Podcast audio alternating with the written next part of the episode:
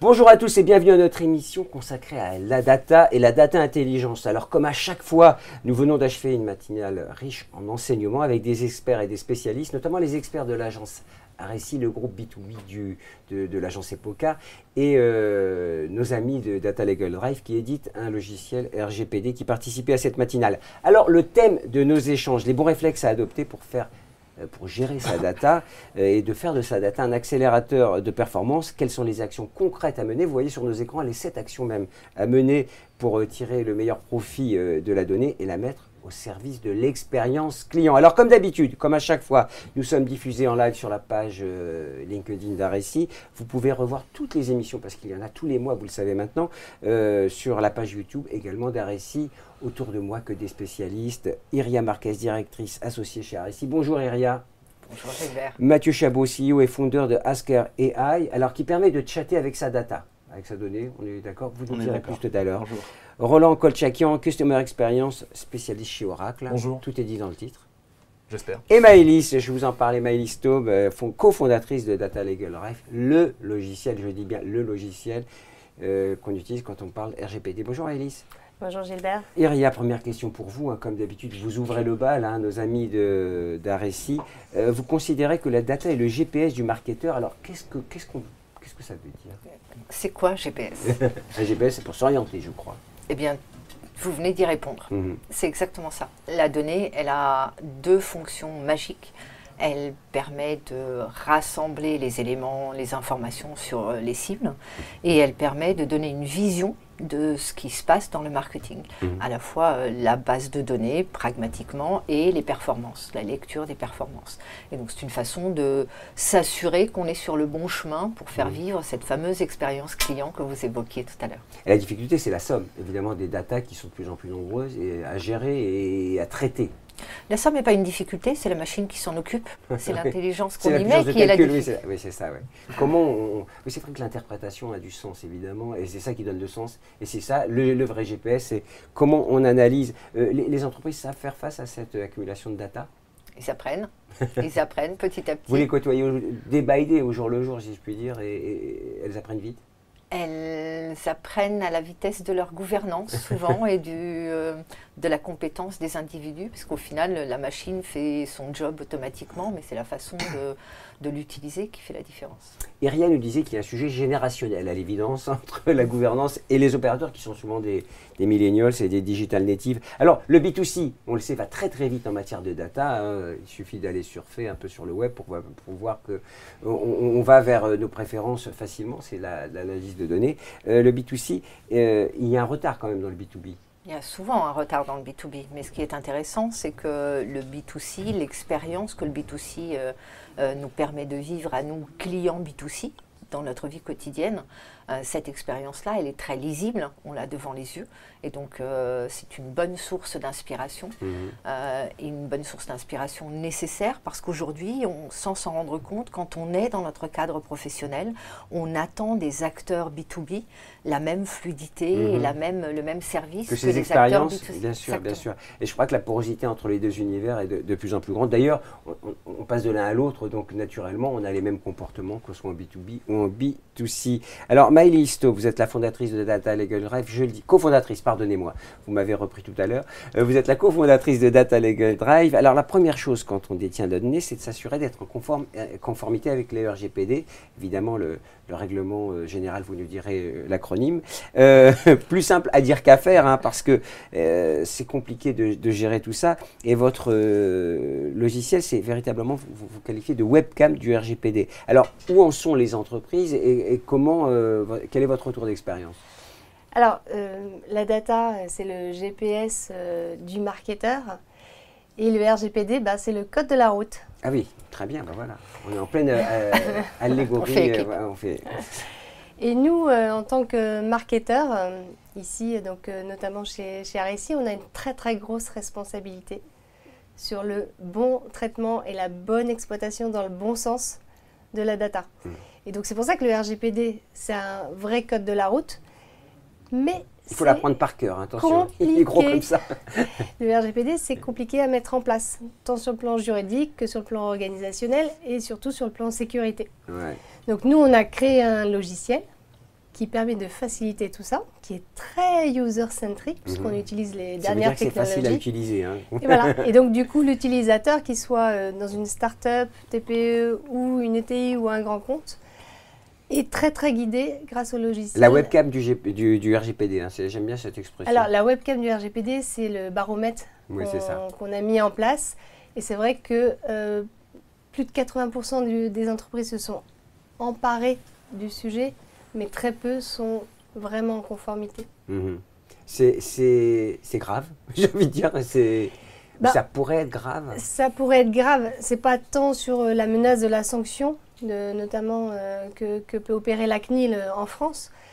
C'est grave sur euh, notre avenir à tous, sur la protection de nos données personnelles, qu'on soit en B2B ou en B2C. Oui, c'est pour ça qu'il faut suivre ce code de la route. Mhm. Si on ne le suit pas, on crée des accidents. Des chauffards du RGPD. Les chauffards du RGPD. Alors, euh, quand même, le, le- le grand sujet du moment, c'est le, le durcissement euh, concernant notamment les cookies. Euh, c'est vrai qu'on est un peu agressé parfois avec ces cookies. Quelles sont vos recommandations pour bien respecter ce nouveau règlement? Bah, un des fondements du RGPD, c'est le consentement. Clair, Êtes-vous d'accord pour recevoir euh, C'est ça. oui. exactement. Et donc le cookies, les cookies, la gestion des cookies part de ces consentements. Ouais. Donc euh, C'est-à-dire oui, qu'on on n'évitera pas les cookies? Non, on va pas éviter les, les cookies parce qu'il faut que l'internaute soit bien d'accord sur le fait qu'on va retraiter et exploiter ces données. S'il n'est pas d'accord, ça va être, euh, on va être hors, hors code de la route. Ouais. Et donc, oui, le, le- la recommandation de la CNIL euh, se, se durcissent, mais c'est pour aller dans le bon sens, encore une fois.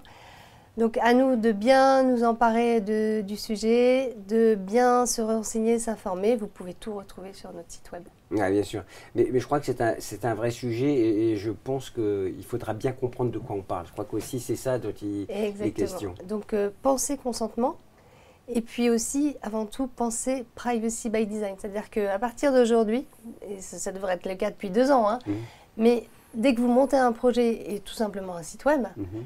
pensez-le privacy by design. C'est-à-dire en conformité. Et c'est vrai que même les fonds d'investissement qui, qui mettent de l'argent sur les startups euh, exigent ce privacy. Ils sont by très exigeantes euh, là-dessus. Évidemment, ils sont toujours en avance de phase, les financiers, puisqu'il s'agit de gagner de l'argent au bout d'un moment. Richard, euh, Roland, pardon, Roland, pourquoi je vous appelle Richard On commence Ro- très on commence très mal. Roland Colchatian, Chiorac, vous êtes au cœur même de la Martech. hein. Quel est euh, votre constat sur l'évolution du paysage technologique en matière de gestion de la donnée pour faire un rebond sur ce qu'a dit Maëlys? Alors euh, oui, Iria et Maëlys ont rappelé à la fois l'importance du facteur culturel, du facteur gouvernance. Si j'essaye d'apporter un éclairage sur le paysage technologique, très clairement on dit on peut dire que c'est un paysage qui se caractérise par une euh, variété, une densité, une complexité qui est quand même assez inédit. Euh, on a euh, présenté un certain nombre de chiffres quant à l'évolution de, de ce paysage uniquement sur le segment du Martech, où entre 2011 et, euh, et 2019, on a eu quasiment 600% de croissance sur euh, Ah, dirais, l'apparition des nouveaux acteurs, entre bah, d'une part euh, les, les gros acteurs euh, de la tech et du cloud, mais également les acteurs de niche. Donc aujourd'hui, les entreprises doivent faire face effectivement à un paysage qui est extrêmement complexe euh, à appréhender et au sein desquels euh, elles doivent opérer euh, des choix, une compréhension des stratégies produits qui n'est euh, jamais simple.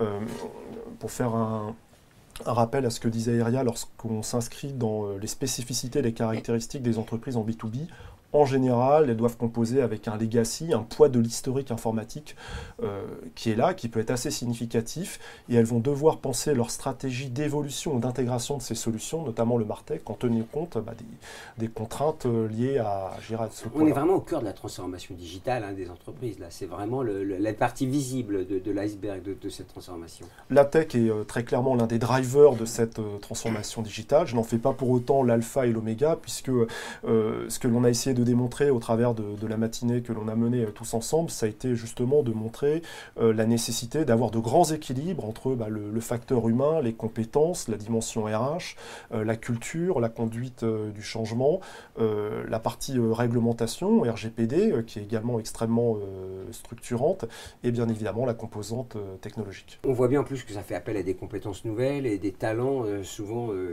qui doivent basculer assez rapidement. Quels sont les principaux écueils euh, auxquels sont confrontées euh, les entreprises aujourd'hui selon vous? Alors, euh, il y a plusieurs écueils. Il peut y avoir une inertie euh, naturelle parce que toutes les entreprises n'avancent pas à la même vitesse, hein, comme le rappelait euh, Iria. On a également parfois des problématiques très clairement de, voilà, de difficulté à sourcer des, compétences autour de la data. Toutes les entreprises aujourd'hui ne sont pas forcément toutes aussi attractives. Le marché des emplois en tension hein, sur ce sujet. C'est très clairement la variable d'ajustement. C'est très clairement la variable d'ajustement. Qui permettra d'accélérer ou pas, juste si on a la personne qui, pourra développer en interne. Et d'exploiter à plein potentiel les investissements technologiques technologiques qui vont être faits. Alors, euh, on investit beaucoup chez vous, hein, monsieur, j'ai l'impression aussi, parce que vous répondez à un besoin. Alors, je rappelle, Asker euh, AI permet de dialoguer avec sa data. Alors, c'est en interne, en langage naturel, hein, si, j'ai bien Exactement. compris. Euh, alors, chatter avec elle, hein, vous précisez même. Quelles sont les, les, les principales difficultés pour rebondir difficulté pour manier sa data. Et, rappelez-nous comment ça marche, parce que c'est intéressant de savoir. En, fait, déjà, le principe, c'est que, et le constat, c'est que euh, aujourd'hui, ben, les entreprises font depuis, depuis plusieurs années des gros investissements technologiques sur la data. Euh, les entreprises, depuis 10 ans, ont multiplié par 10 leur volume de données exploitées. Et, ma question, c'est aujourd'hui, euh, quelle est la valeur de ces données si elles ne sont pas utilisées par les personnes qui en ont besoin pour prendre des décisions? C'est ça la vraie question. Mmh. Euh, donc en fait, il faut vraiment avoir cette logique aussi de valorisation de la donnée par rapport à son usage. il faut avoir l'idée que ça existe aussi. Parfois, euh, on ne sait même pas les faire émerger. Je crois exactement. Parfois, on ne sait pas les faire émerger, mais souvent, ces données existent. Mais un réflexe naturel pour les entreprises pour mettre à disposition cette donnée aux personnes qui en ont besoin. C'est ce qu'on appelle des outils, des technologies de business intelligence. Mhm. Donc euh, le problème, c'est que ces outils du marché, les outils traditionnels jusqu'aujourd'hui, ont des taux d'adoption qui sont très faibles. On parle de 22%. C'est quoi ah. un taux d'adoption? Ça veut dire que 22% de taux d'usage, ça veut dire que 78% des personnes qui ont accès à ces qui ont des logins, qui ont un accès théoriquement à ces outils, ne les utilisent pas. Pourquoi? Parce qu'il y a. Euh, mais pourquoi Parce que, pour plein de raisons, mais d'abord parce qu'il y a des barrières technologiques. C'est que pour accéder à ces outils, pour manipuler ces outils, il faut avoir un peu le mindset bah euh, donné. Or que la plupart des collaborateurs, et on est vraiment dans une logique de, de ce que recherchent les, entreprises aujourd'hui, de démocratisation de l'accès à la donnée, bah, il y a ce frein un peu technologique, ce frein aussi de devoir se connecter à une application. Ce frein conceptuel aussi, j'imagine, chez certaines générations. Parler de basculement générationnel, très clairement, on est euh, des gens qui ont l'habitude et d'autres qui euh, n'ont pas pratiqué pendant des années, puisque la donnée, ça a 15 ans, 20 ans, on va dire, 15 ans. On s'en sert euh, vraiment à, forte dose, autant. En tout cas, c'est pas si vieux que ça. Chatter, c'est possible vraiment de. Et du coup, voilà, langage naturel. L'approche de Asker AI, c'est d'avoir développé, et on est pionnier en Europe sur ce genre de technologie-là, un data assistant qui est connecté aux données de l'entreprise et qui est doté d'une intelligence artificielle et qui va permettre aux utilisateurs de poser leurs questions, de discuter en langage naturel avec les données pour obtenir immédiatement le chiffre, le bon chiffre, le, bon tableau, le bon graphique qui va être créé à la volée euh, directement en langage naturel et de pouvoir discuter. je, dis toujours la phrase de votre collègue d'Oracle, c'est pas du B2B, c'est du B2Me. C'est vrai qu'à chaque fois on est dans la relation intime avec la data mm. et c'est quand on arrive à cette capacité à l'interroger en temps réel et avec du langage naturel qu'on est plus performant. Enfin, je, si je ne déflore pas quelque chose... Non, c'est exactement ça. Eh ben, écoutez, c'est tout ce qu'on souhaite. Euh, Maëlys, euh, le RGPD, euh, c'est une réglementation européenne, comme son nom l'indique. Euh, est-ce qu'elle est appliquée partout? À partir du moment où vous êtes une entreprise qui travaille avec l'Europe, vous êtes assujetti au RGPD. Donc si vous êtes une grosse entreprise coréenne, mhm. que vous avez des clients ou américaine, que vous avez des clients en Europe, vous devez être conforme au RGPD. Et s'ils s'y mettent tous oui, ils s'y mettent. Alors... Balancez-nous un peu des qui ne respectent pas le RGPD. Non, non, mais vous êtes obligé, sinon euh, vous avez les autorités euh, de réglementation euh, comme la CNIL mhm. qui peuvent sanctionner l'entreprise qui n'est pas conforme, comme Google a été sanctionné par exemple, 50 hein, millions quand même. Bah bah, c'est quand même pas rien. Et puis, donc oui, il n'y a, a, pas le choix, il faut, faut adopter ce code de la route. Et d'ailleurs, ce qui est incroyable, c'est que la plupart euh, des autorités euh, de réglementation de par le monde, comme le Brésil, la Thaïlande, la Californie, ont sorti récemment leur propre RGPD. Qui est comparable au nôtre Qui est hyper comparable, mais qui s'inspire. Qui s'inspire. Et là-dessus, je voudrais rajouter un autre point, c'est que la France est précurseur mhm. avec la création de la, CNIL. La France a fait école. Oui, en 1978. Donc euh, le RGPD fait école et, va sans doute euh, comment réorganiser le marché, probablement. Oui, bah, bien l'orienter en tout cas. D'accord. C'est bien le, le propos. hein. Il y a ceux qui respectent et ceux qui ne respectent pas, et ça, c'est quand même un, un sujet. Euh, Roland, quelles sont selon vous les trois bonnes pratiques pour une adoption, une- pour bien adopter une solution technologique Je poserai la question à Mathieu. Seulement trois bonnes pratiques. Bon, Ah bah non, vais- allez, on va dire 15 si non, je vais, essayer, je vais essayer d'être le plus synthétique possible tout en m'efforçant de, de ne pas enfoncer des portes ouvertes parce que je sais que la question est très vaste et ouverte.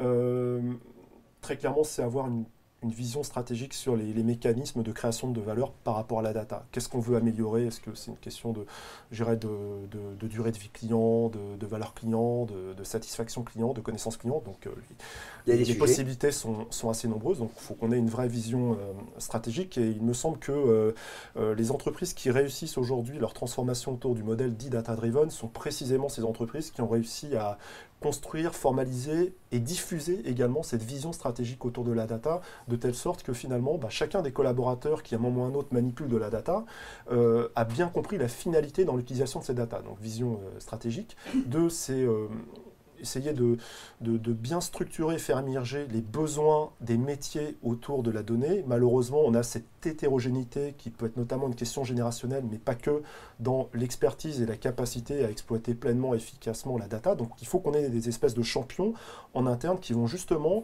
euh, travailler euh, dans, et aider les métiers à, faire, à exprimer leurs leurs besoins.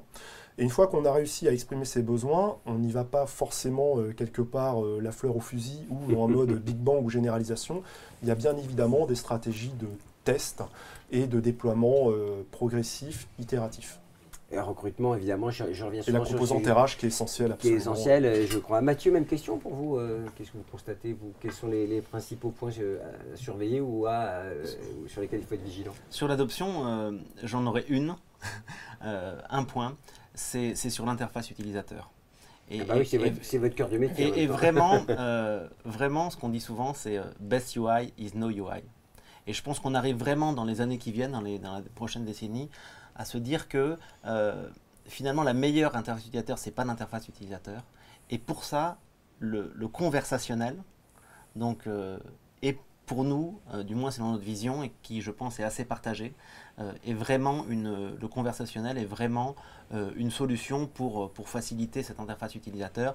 Et je pense qu'aujourd'hui, beaucoup d'applications, que ce soit sur la data, et nous c'est notre spécialité euh, chez Asker AI, mais euh, aussi d'une façon générale dans les applications d'entreprise, on va de plus en plus arriver vers le conversationnel, c'est-à-dire C'est le, le- le- le syndrome euh, OK Google. quoi. Il faut que je puisse poser quasiment ma question et que j'ai une réponse. voilà, Je caricature un peu, c'est ça. Quoi. Voilà. Dit autrement, nous on appelle ça le invisible marketing. C'est une autre Ouais. façon de penser euh, la même question et le même sujet, mais euh, comme le disait Mathieu, on est vraiment sur euh, cet effacement euh, progressif et durable des, des interfaces où euh, voilà, finalement la notion de, voilà, de, de- de sollicitation, elle, elle disparaît euh, Mhm. pleinement et c'est devenu un dialogue complètement intégré et qui devient complètement naturel dans la relation entre le consommateur et Ça, c'est jouable, ça, c'est vraiment. euh, Et, et c'est jouable, nous on a expérimenté sur la data et c'est vrai que même ça peut aller jusqu'à, c'est ce qu'on fait euh, aussi, euh, utiliser aussi les moyens de communication qu'on utilise déjà. C'est-à-dire qu'on peut poser sa question euh, sur ces données avec du Teams, avec des messageries d'entreprise, des Teams, des Slack, des Workplace, mais aussi avec WhatsApp et le SMS. Euh, C'est-à-dire qu'on va utiliser les tous outils, les réseaux. tous les les, réseaux. les outils qui sont quotidiennement en fait utilisés par les personnes. C'est déjà C'est c'est le cas. C'est déjà le cas. On est déjà demain. On est déjà demain. Welcome. Iria, euh, quel est d'après vous le, le- le tout premier facteur de réussite d'un marketeur qui veut tirer profit justement de sa data? Je vais rebondir sur ce que viennent de dire Roland et C'est Mathieu. le mot de la fin, donc vous avez intérêt d'être euh, le- le- la bonne pratique. En deux secondes, la bonne pratique. Non, on, on le temps mot, qu'il faut, Gilbert. parce que c'est la bonne pratique. un mot, l'alignement. C'est vraiment la clé, l'alignement des technologies, l'alignement euh, des équipes, hein, pour qu'elles travaillent dans le même sens, qu'elles exploitent la donnée dans le, dans la même, dans le même sens et qu'elles servent chacune le besoin de données de l'autre. Euh, c'est vraiment l'élément clé pour faire qu'au final, effec- effectivement, l'expérience client soit vécue sans qu'elle soit lisible pour le client. Il faut que la vie soit douce et fluide euh, pour aller de je ne connais pas une marque à je signe un bon de commande Oui. euh, et que tout le travail backstage soit complètement illisible. Et pour ça, il faut que les technos et les humains soient alignés. Ouais, bah, c'est- l'objet. Alors pas trop, hein, parce qu'il faut, faut garder toujours de l'humain, on est d'accord. Et on espère que ça sera comme ça pour, pendant longtemps. Merci à tous. Iréa Marquez, vous êtes directrice associée chez RSI, toujours. Toujours. Toujours. Euh, Mathieu Chabot, vous êtes le euh, fondateur, CEO de Asker AI, donc, euh, qui permet de chatter avec sa data. Et ça, je demande à voir, parce que ça doit être passionnant de pouvoir euh, interroger Ah oui. ce- ce- cet entrepôt de data et de lui poser à peu près les questions qu'on veut. Euh, Roland Kochakian, vous êtes euh, chez Oracle, hein, chargé de la Customer Experience. Euh, Voilà, Ouais, 20 voilà. minutes après le démarrage de l'émission, c'est toujours le cas. c'est toujours le cas, oui. Et Maëlle Issot, vous êtes toujours cofondatrice de Data Legal Drive. Pour se mettre en conformité RGPD, vous avez intérêt, hein, parce que euh, l'Europe sera très vigilante, et le monde d'ailleurs nous regarde, hein, si je puis dire, si je retiens ce que vous avez dit, le monde nous regarde parce que le RGPD a fait école un peu partout. Voilà, je crois qu'on peut revoir toutes les émissions sur la page YouTube d'RSI, parce que ça sera un plaisir de nous revoir et de nous réentendre. Merci à tous et à très bientôt.